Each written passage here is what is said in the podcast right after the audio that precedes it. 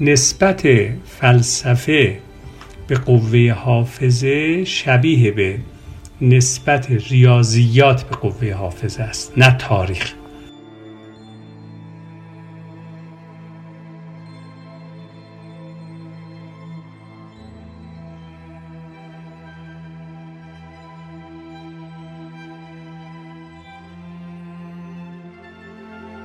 برای فلسفه ورزی قطعا یک تخیل خلاق یا active imagination لازم است.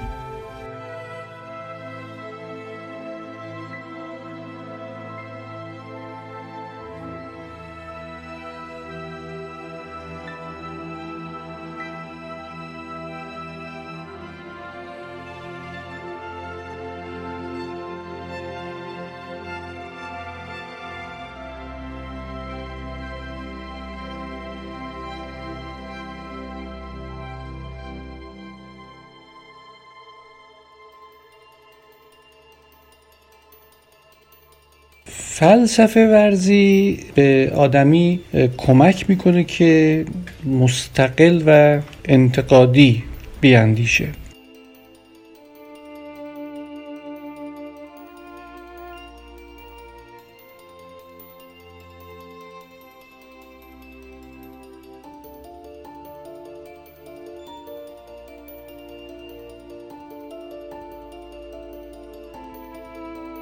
متافور و استعاره یکی از ارکان اصولا اندیشیدن و فلسفه ورزی و علمی فکر کردنه.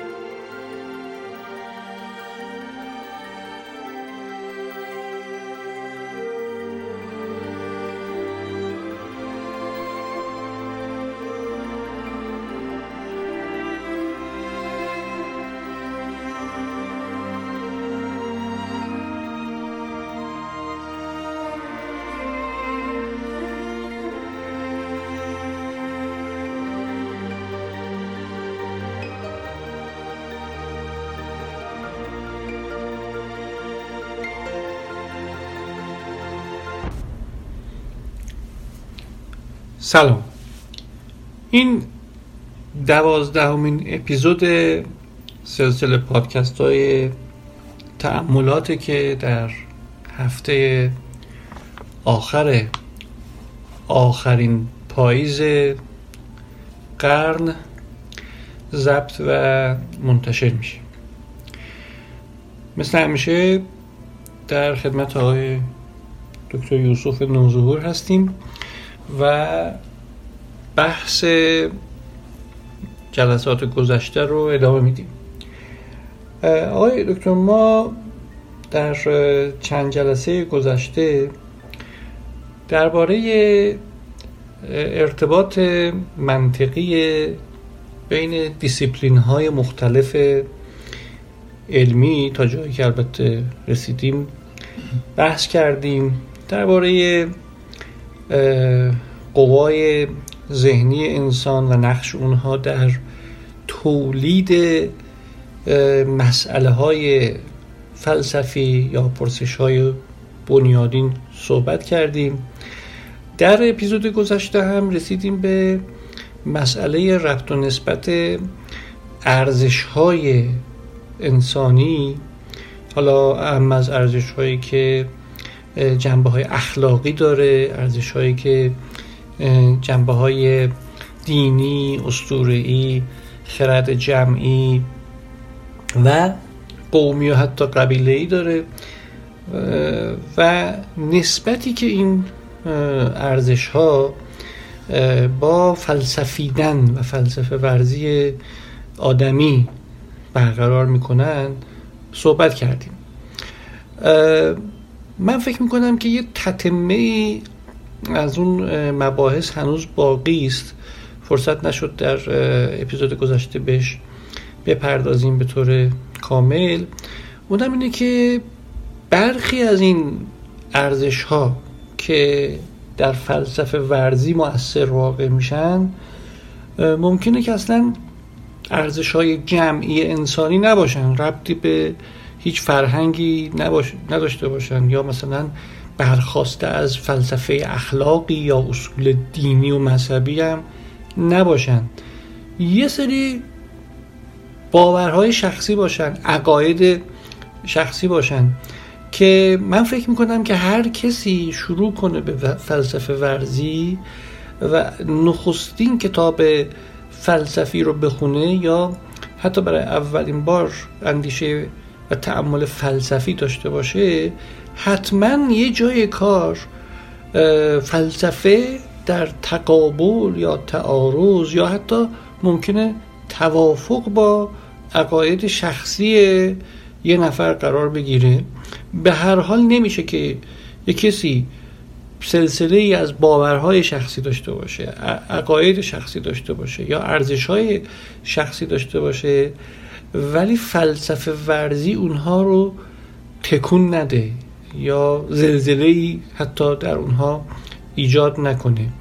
خب من اول می‌خوام از شما بپرسم که اصولا آیا این تعبیر درسته که به هر حال فلسفه ورزی یه جا با این عقاید شخصی با این باورهای شخصی در تعارض قرار می‌گیره و کسی که فلسفه میورزه باید یه جوری اینو علاج کنه. خب؟ حتی مثلا ممکنه پیشورز این باشه که هر جا فلسفه ورزی فلسفه تعمل فلسفی در تقابل با عقاید شخصی قرار گرفت ما باید پاس فلسفه ورزی رو داشته باشیم در برابر باورهای شخصی. من فکر کنم که اینجا یک موقف خوبیه که بحثمون رو شروع کنیم در این اپیزود. بله من هم سلام عرض می کنم خدمت شنوندگان و مخاطبان عزیز این پادکست. خدمت شما عرض می کنم که در بحث های قبلی اشاره کردیم که فلسفه نه یک سلسله باور و عقیده ثابت بلکه یک فعالیت هست و باز در ادامه اون گفتیم که فلسفه ورزی به ما کمک می‌کنه که ما مستقل و انتقادی بیاندیشیم. اگر این گزاره ها رو کنار هم بذاریم اون وقت به راحتی می‌تونیم به این مسئله در حقیقت یک پاسخی فراهم بکنیم که فلسفه چه نسبتی با باورهای هر فردی داره. منظورمون باورهای شخصیه. مثلا ممکن است که من شخصا بر این باور باشم که موجوداتی فرازمینی واقعا هستند و گاه گداری هم این موجودات سری به زمین می‌زنن مثلا با بشقاب پرنده ها و سفینه های و سفینه های ناشناس خودشون میان یه دوری می‌زنن یه سرکی می‌کشن به ما و بعد برمیگردند و میرن. یا کارهایی در اینجا انجام میدن. این ممکنه باور شخصی من باشه ولی شما چنین باوری نداشته باشید. در وهله نخست اون چه که مهمه این است که در فلسفه باورهای شخصی افراد چندان اهمیتی ندارد اینو باید بدونید حتی اگر درست باشه. حتی اگر درست باشه. اما چه چیزی در فلسفه مهم است؟ دلایل توجیهی باورها مهمه. اینکه چه باوری را بر مبنای چه دلایل و استدلالهایی می توانیم اتخاذ بکنیم یا ازش دفاع بکنیم؟ اینها در فلسفه اهمیت پیدا می‌کنه. پس اگر باوری رو از روی سلیقه از روی خوش آمد بد آمد از روی مثلا یک ایمان بلا دلیل من کسب کنم یا به نحو تقلیدی در ذهن خودم داشته باشم این چندان اهمیتی در فلسفه ورزی پیدا نمی‌کنه. بنابراین باید ببینیم که این باورهایی که افراد دارند هر شخص داره در فعالیت فلسفیش میره سراغ اون استدلال ها و دلایلی که از این باورها پشتیبانی می‌کنن. اگر دلایل خوب و قانع کننده خوب از نظر منطقی عرض می‌کنن و خوشساختی پشتوانه این باورها باشه. خب اون وقت می‌تونیم اون استدلال ها و اون دلایل رو در واقع به محک در واقع معیارها و استانداردهایی که در فلسفه ورزی شناخته شده اند بسنجیم و ارزیابی بکنیم. اون وقت اونها وارد در واقع فرایند فلسفه ورزی ما می‌شوند وگرنه صرف داشتن باور در واقع باورهای شخصی در فلسفه اهمیتی نداره این در حقیقت ساده ترین و سرراستترین دلیلی که و نظری که می توانیم در تبیین نسبت میان باورهای شخصی و با, با فلسفه ورزی ارائه خب ببین فرض کنید که یه نفر در همین جامعه ایران به دنیا اومده و خب این آدم که ایزوله نیست که در یک خانواده بزرگ میشه مدرسه میره. مثلا ده سالش فرزن و توی این ده سال اگر پنج سال فعالیت فکری داشته باشه یعنی یک چیزی وارد ذهنیت او شده باشه مثلا مثل وجود خدا. بعد این در ده سالگی که نمی‌تونه فلسفه ورزی کنه. فلسفه ورزی بالاخره یک درجه ای از پختگی فکری رو هم می‌خواد. میاد در 18 سالگی 16 سالگی 20 سالگی و درگیر فلسفه ورزی میشه تعمل فلسفی می‌کنه و می‌بینه که دلیلی اقلانی یا فلسفی برای وجود خداوند نداره. اینجاست که من میگم این بنده خدا چه کار کنه؟ بله همین که عرض کردم. شما اونجا در اون مثالی که میگید فردی که فلسفه ورزی رو حالا از هر سنی که شروع کرده در واقع پیشه بکنه میره سراغ استدلال ها و دلایل. شما میگید مثلا دلیلی آیا از این باور پشتیبانی می‌کنه یا نه. اونجاست که در حقیقت بر اون شخص شخصی که به جد وارد در واقع جهان فلسفی شده و فلسفه ورزی رو آغاز کرده است به سراغ اون دلایل و استدلال هایی خواهد رفت که بنا به فرض از این باور پشتیبانی می‌کنه یا اینکه این باور رو در واقع از بین می‌بره و بعد به ارزیابی اون استدلال ها و اون دلایل خواهد پرداخت.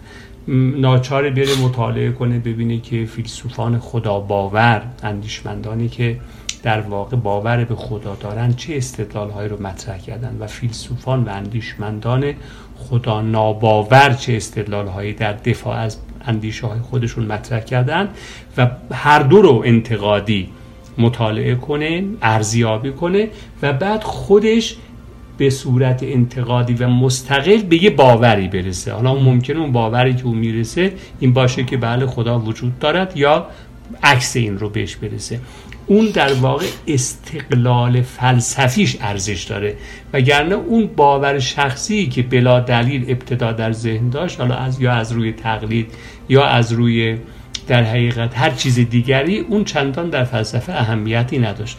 بنا اون ارزیابی و نقد و بررسی استدلال های پشتیبانی کننده از باورها در فلسفه مورد بحث و بررسی قرار میده حالا من داخل پارانتز این رو عرض می‌کنم. من فکر می‌کنم که با این اوصافی که شما از فلسفه ورزیدن و اندیشه مستقل و انتقادی به دست دادید. ای کاش طوری باشه که در همه جوامع تعمل فلسفی فلسفیدن فلسفه ورزی از سنین پایین شروع بشه.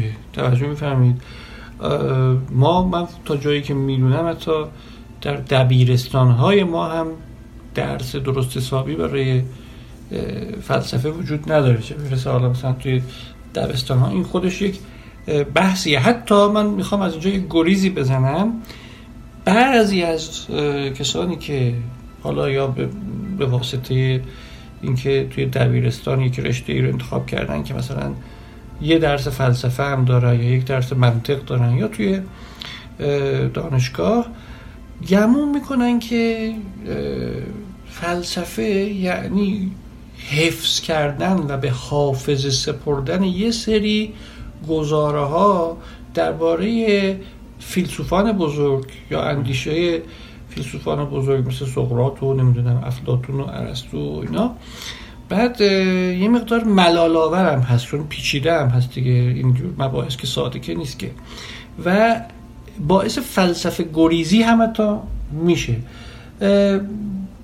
بفرمایید که حافظه چه نسبتی با فلسفیدن داره و اصلا ربط و نسبت به حافظه سپردن آراء فیلسوفان بزرگ با فلسفه ورزی به معنای واقعی کلمه چیه؟ خب من سوال خیلی خوبیه قبل از اینکه به این نکته بپردازم فقط یه جمله اضافه کنم به بحث قبلی و اون اینه که در شکلگیری باورها در ذهن انسان هم دلایل مهمه هم علل و علل و دلایل با هم متفاوته. این تفکر فلسفی به ما اول نشون میده که و دست ما رو می‌گیره و ما رو رهنمون میشه به اینجا که این علل باور به چیزی رو از دلایل باور به چیزی جدا بکنیم. منظور منظورمون از علل در واقع اون رانه ها و انگیزه های روانشناختی عوامل اجتماعی اقتصادی و محیطی باور به چیزیه. و از دلایل یعنی اون استدلال هایی که پشتیبانی می‌کنه از یک باور. اینها رو باید از همدیگر تفکیک. بکنیم. آره بحث پیچیده یا بله، شاید یک بار یک جلسه رو اختصاص بدیم به تفکیک علت و دلیل, دلیل. من بله. اجالتا برای مخاطبان عرض کنم که مثلا بنده ممکنه به علل علل یعنی کاوز که درسته؟ بله. به علل خانوادگی به علل اینکه در ایران و در یک خانواده مثلا مذهبی متولد شدم. به علت اینکه خودم هم گرایش های خدا باورانه روانشناختی دارم خدا باور باشم. اما دلیلی برای اون نتونم اقامه کنم.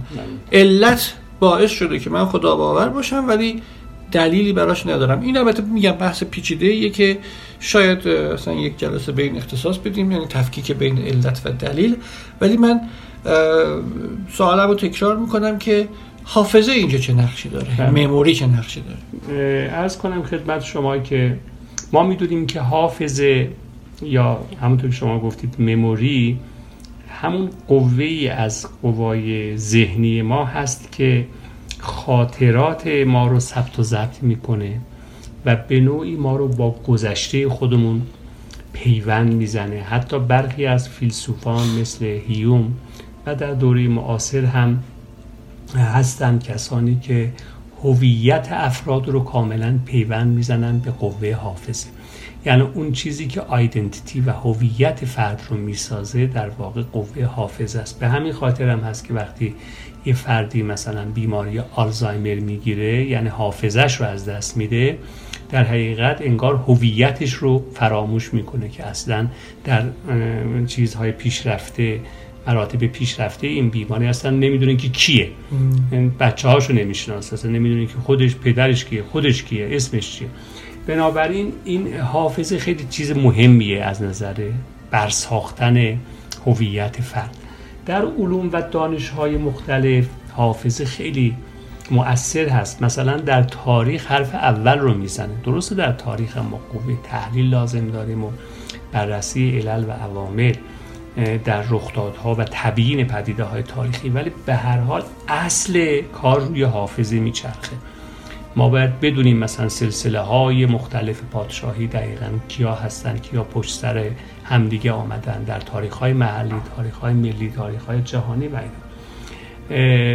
وقایع رو به خوبی بتوانیم در واقع حفظ بکنیم. در شعر در ادبیات در واقع حفظ و حفظ معانی لغات و اصطلاحات. در یادگیری زبان در همه اینها در علوم مختلف حافظه در حقیقت نقش خیلی مهمی رو ایفا می‌کنه. در فلسفه هم تا این حدود فلسفه در واقع فلسفه ورزی حافظه اهمیت داره. اما اگر اگر بخواهیم دقیقا میزان در واقع ابتنای فلسفه به حافظه و به قدرت تحلیل و استدلال رو معین بکنیم باید بگوییم که فلسفه و فلسفه ورزی بیش از آنکه به قوه حافظه ما مبتنی باشه و استوار باشه به قوه حافظه ما بیشتر به قوه استدلال و دلیل آوری و تحلیل ما در حقیقت وابسته است. در مقام در حقیقت تمثیل می‌تونیم بگیم که نسبت در واقع فلسفه با قوه حافظه مثل نسبت ریاضیات هست به قوه حافظه. ما در ریاضیات خیلی به قوه حافظمون تکیه نمی کنیم بلکه بیشتر به قدرت تحلیل و استنباط خودمون در حقیقت وابسته هستیم. در فلسفه ورزی هم به همین خاطر به همین صورت یه درجه ای از البته حافظه بالاخره بله درجه ای از حافظه در همه علوم و دانش ها در حقیقت. شاید از اینجا ما بتونیم یک بابی هم باز بکنیم برای اینکه ببینیم که فلسفه ورزی تا چه میزان به قوه imagination یا تخیل ما بله. هم وابسته است. اینم آره، اینم یه نکته فکر کنم حالا چون بعضیا ممکنه مخصوصا اونایی که تو حوزه ادبیات و هنر فعالیت می‌کنن یه تصور نادرستی داشته باشن که این imagination یا قوه خیال قوه تخیل صرفا در هنر کاربرد داره یا صرفا در ادبیات نمایشی کاربرد داره یا مثلا در ادبیات قنایی یا حماسی. ولی حقیقت امر اینه که امروزه دیگه روشنه برای همه فیلسوفان علم و کسایی که تو این وادی قدم می‌زنن که حتی در علوم دقیقه مثل فیزیک مثل هندسه تحلیلی مثل شیمی حتی. تخیل یک پای نظریه پردازیه. یعنی شما اگر از قوه خیال قوی برخوردار نباشید واقعا نمی‌تونید توی فیزیک هم حتی پیش برید. من یه وقتی زندگی نامه اینشتین رو میخوندم و واقعا قبل از اون فکر می‌کردم که اینشتین این نظریات خودش رو فقط از راه تعمل در دانش فیزیک و قواعد و فرمول های پیچیده دانش فیزیک به دست آورده و یک ترکیبی مثلا ساخته و نهایتا یک فرمولی درست کرده مثلا ای مساوی MC2 ولی در زندگی نامه انیشتین و مصاحبه هایی که خودش کرده بود یه وقتی خوندم که گفت که همین تئوری نسبیت عامش رو یه وقتی از خیره شدن به یک چراغ و لامپ به قول ماها الهام گرفته و بعدا فرمولش کرده و با قواعد ریاضی توضیحش داده. آیا در فلسفه هم imagination تخیل نقشی داره برای یک کسی که می‌خواد تئوری پردازی کنه نظریه پردازی کنه در حوزه فلسفه یا فقط عقل و استدلاله. قبلا اشاره کردیم که در فلسفه ما به بررسی ایده ها ایده های بنیادین می‌پردازیم. برای این کار باید عادت کنیم آرام آرام و به تدریج تا راهبردی رو در پیش بگیریم که مستلزم استفاده فعال از قوه تخیل در موقعیت های فرضی هست. یعنی برای فلسفه ورزی قطعا یک active imagination قوه فعال به کار فیلسوف میاد. مثلا برای اینکه مثال خیلی واضحی به شما بزنم در معرفت شناسی یک استدلالی داریم که معروف است به مثال مغز در خمره. in a wat مغز در خمره. این یک آزمایش فکریه. آزمایشی فکری برای استدلال کردن در دفاع از شکاکیت جهان شمول که در حقیقت خلاصش اینه. حالا در یه موقعیت اگر راجع به معرفت شناسی یه وقت بیشتر صحبت کردیم اونجا میشه بیشتر این مثال رو باز کرد که اونجا به ما گفته می شود که فرض کنیم ببینید چقدر خیال اینجا گسترده شده خیال فیلسوف. فرض کنیم که ما مغزمون رو در یک در حقیقت جراحی خیلی پیشرفته ای از مغ... از جمجمهمون خارج کنن. جراح مغز و اعصاب خیلی ورزیده تیمی از جراحان مغز ما رو از جمجممون بیرون بیارن بذارن در یه محفظه. حالا خمره اینجا یه محفظه است دیگه. در یه محفظه آزمایشگاهی بذارن.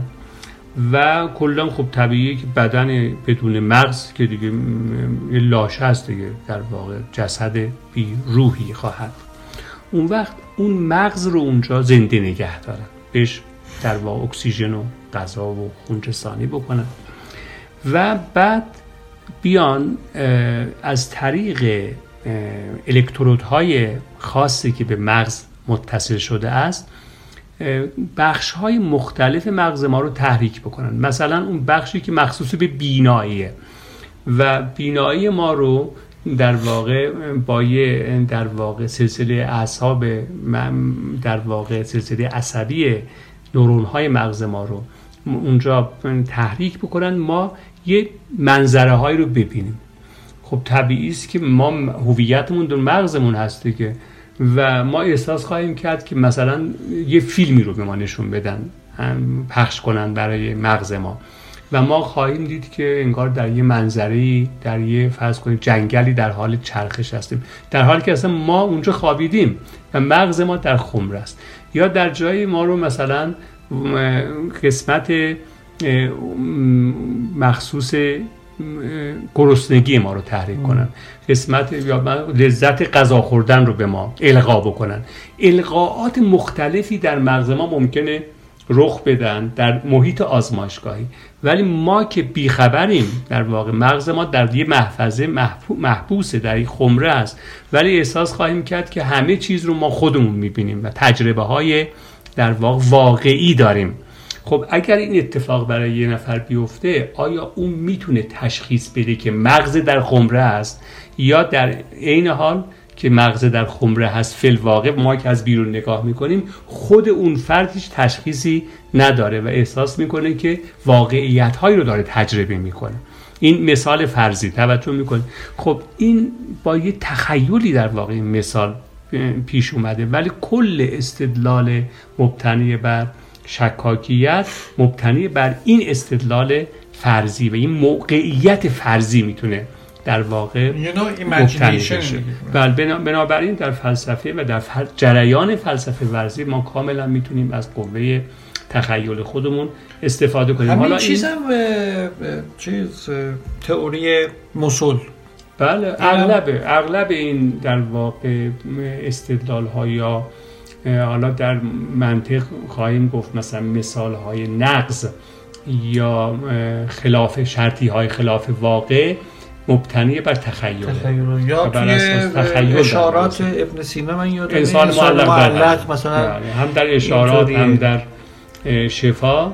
انسان معلق در هوای ابن سینا یک در واقع مثال کاملا تخیلی و فرضیه ولی از اون مثال فرضی فیلسوف می‌خواد یک در ایده ای رو بیرون بکشه و مطرح کنه. مثلا اونجا ابن سینا بیشتر دنبال این هست که علم حضوری ما به نفس خودمون به خود خودمون رو بیان بکنه. اصولا متافور یک رابطه خیلی وسیقی با فلسفه ورزی داره دیگه. استعاره استفاده از استعاره و در فلسفه ورزی. که استعاره مبناش ایمیجینیشنه البته خب این بحث خیلی گسترده است. ما هم همیشه وقت کم میاریم. این رو احاله می‌کنیم به اپیزود بعدی تعملات. اگر مخاطبان گرامی فکر می‌کنن که این مباحث در ارتقاء سطح اندیشه انتقادی در عموم جامعه مؤثره. حتما ما رو به دیگر دوستانشون معرفی کنند like و subscribe کردن فراموش نشه. تا دیدار.